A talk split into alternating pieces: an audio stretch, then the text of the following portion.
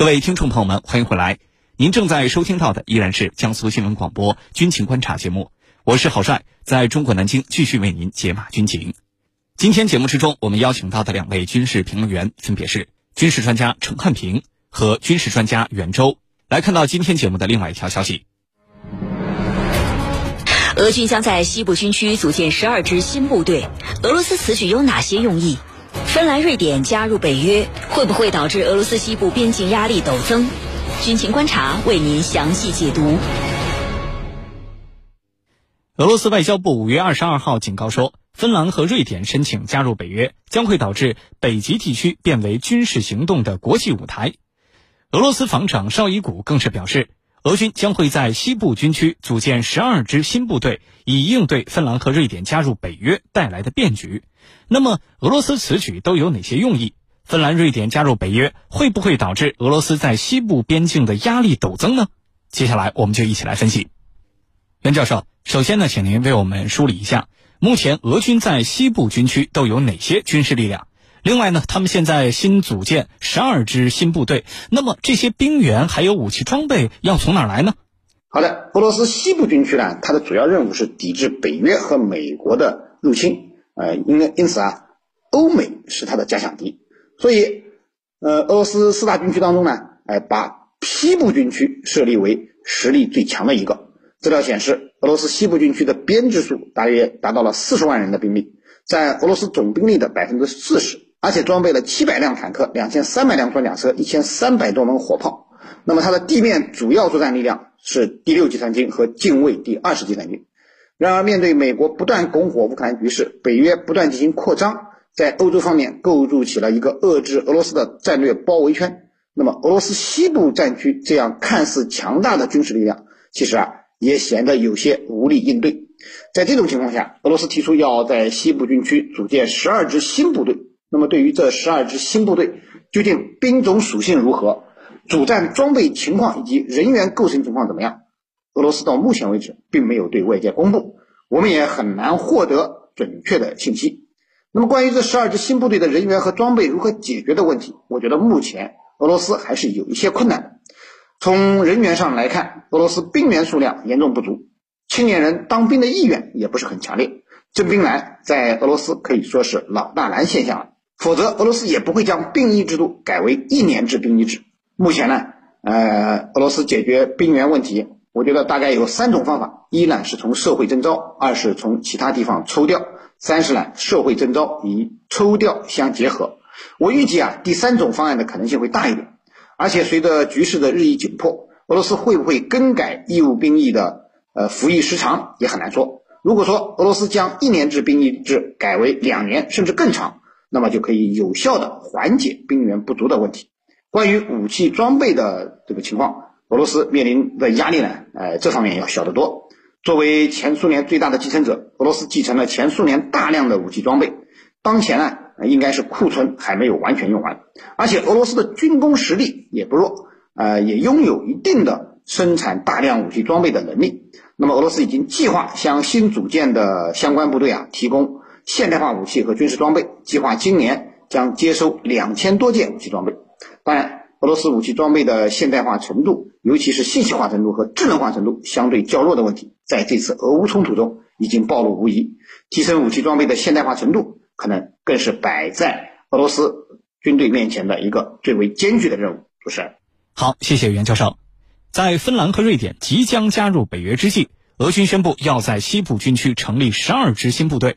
那么，俄军的这个举动释放了哪些信号？应该如何解读呢？请程教授为我们分析一下。好的，那么俄罗斯要在西部边境地区这个重新成立十二支新部队的这个做法呀，这个而且是十二支现代化的部队，这个做法其实它的针对性是很清晰的。第一个就是芬兰和瑞典这两个所谓的永久中立国已经不再中立了，他们在上周递交了。申请加入北约的这个呃申请书，那未来加入北约是个大概率的事情。第二呢，在美国看来，俄罗斯西部边境地区所面临的威胁比以往更多。包括俄罗斯所公布的一系列的数据。这些数据是什么？就是过去八年里头，美军的战略轰炸机在欧洲的这个飞行强度是增加了十五倍，而且呢，携带了精确制导的这个炸弹的美国舰艇在波罗的海也变成了常态化。仅仅是在啊，实际上半年还不到，这个美国呢，在围绕着俄罗斯的一个飞地加里宁格勒，就有六次啊。这个进行了模拟发射，就美国呀，美国和北约针对加里宁格勒进行了六次巡航导弹的模拟发射。那么，从二零一六年以来，这个类似的这这类这个呃加剧双方紧张的事件是持续在上升。这是第二，第三呢，就是在最近一段时间以来，就是俄乌冲突以来，俄罗斯更加意识到。自己面临着在西部地区所面临着更加严峻的形势。你比如说，现在这个欧盟、北约他们正在进行所谓的叫“欧洲保卫者”的演习，总共呢是三十多个国家，四万多兵力进行欧洲保卫者。此前，北约也刚刚进行了大规模的军演。这些军演的特征啊，尤其是这一次欧洲保卫者这个军演的特征。美军的一个整编师被部署到欧洲大陆，而且在三个方向：北极、俄罗斯的西部，还有西南部三个战略方向向俄罗斯施加压力。你看，这就是俄罗斯认为现在啊所面临的威胁比以往任何时候都要高。那么，正是在这种背景之下，尤其是随着芬兰和瑞典这两个。不再中立的国家加入到北约，俄方认为需要进行适当的调整，而且呢要要积极改进部队的战斗构成。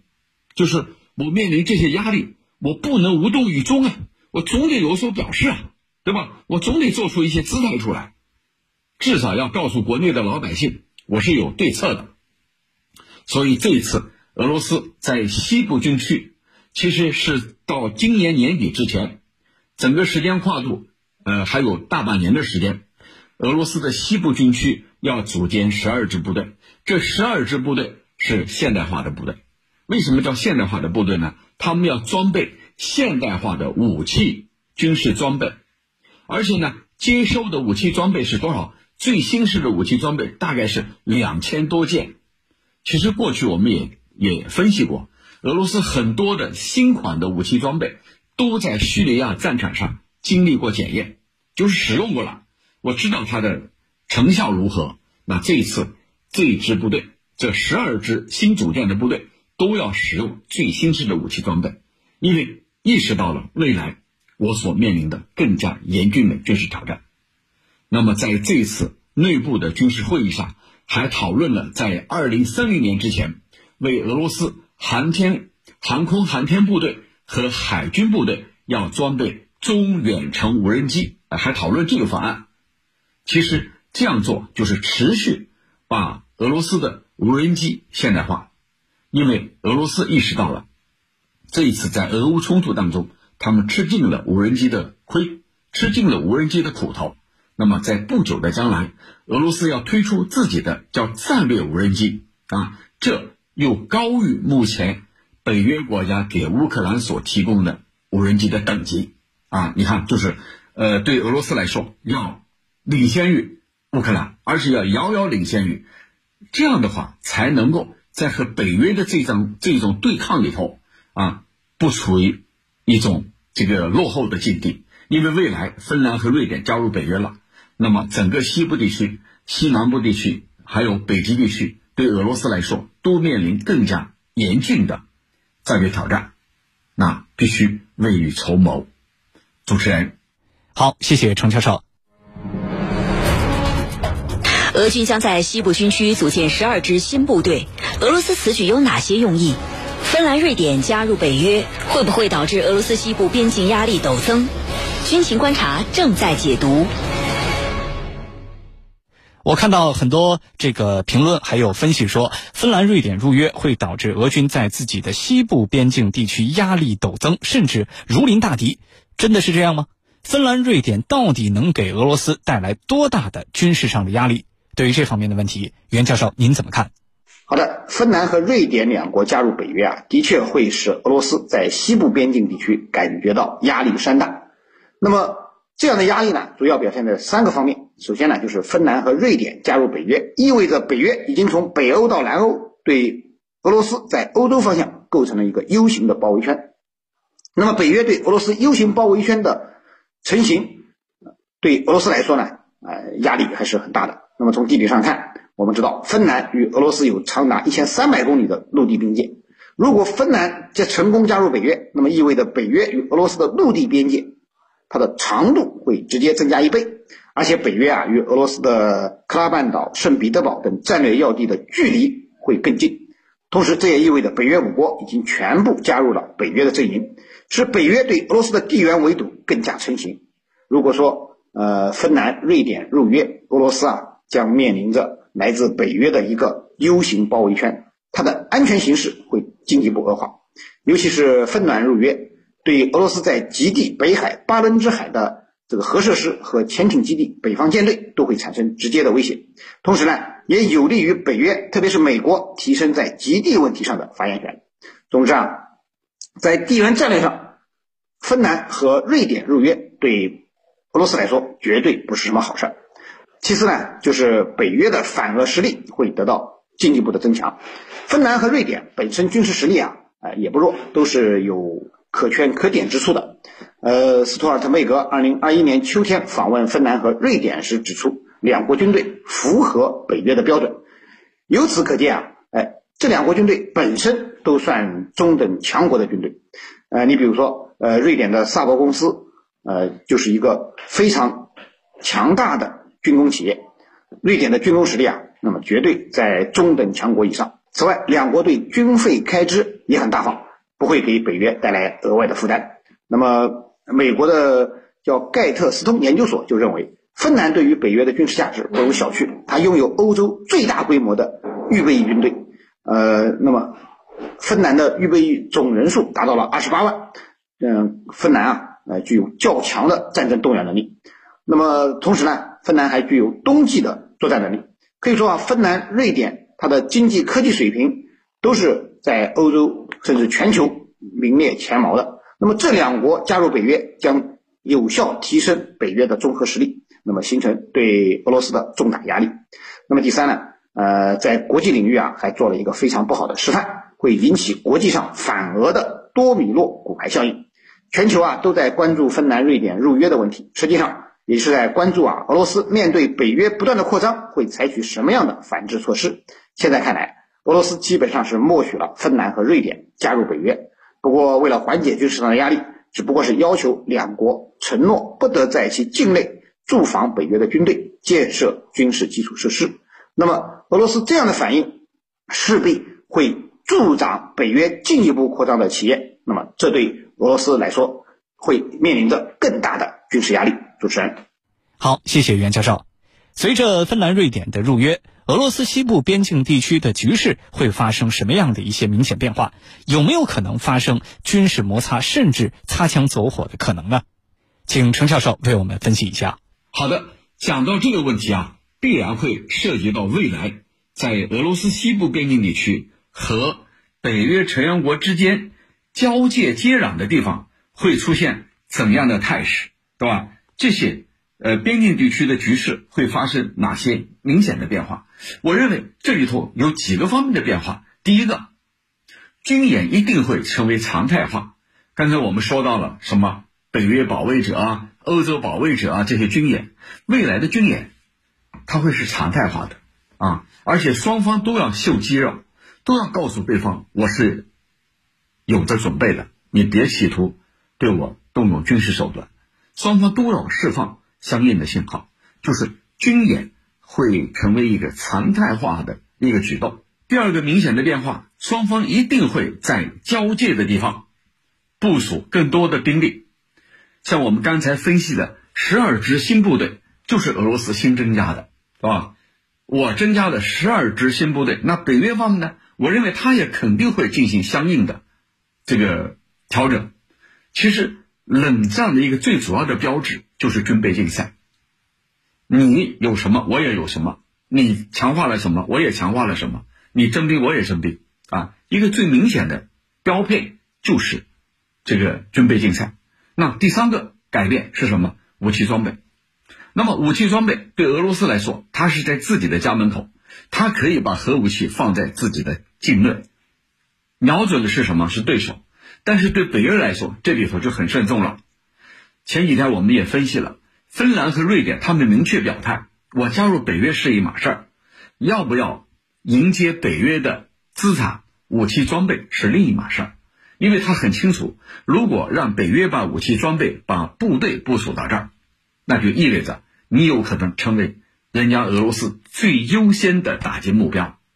这对当地的老百姓来说会引发纷争的，他们会认为我们生活在这个地方是绝对不安全，因为我们会被对方优先瞄准，第一时间摧毁。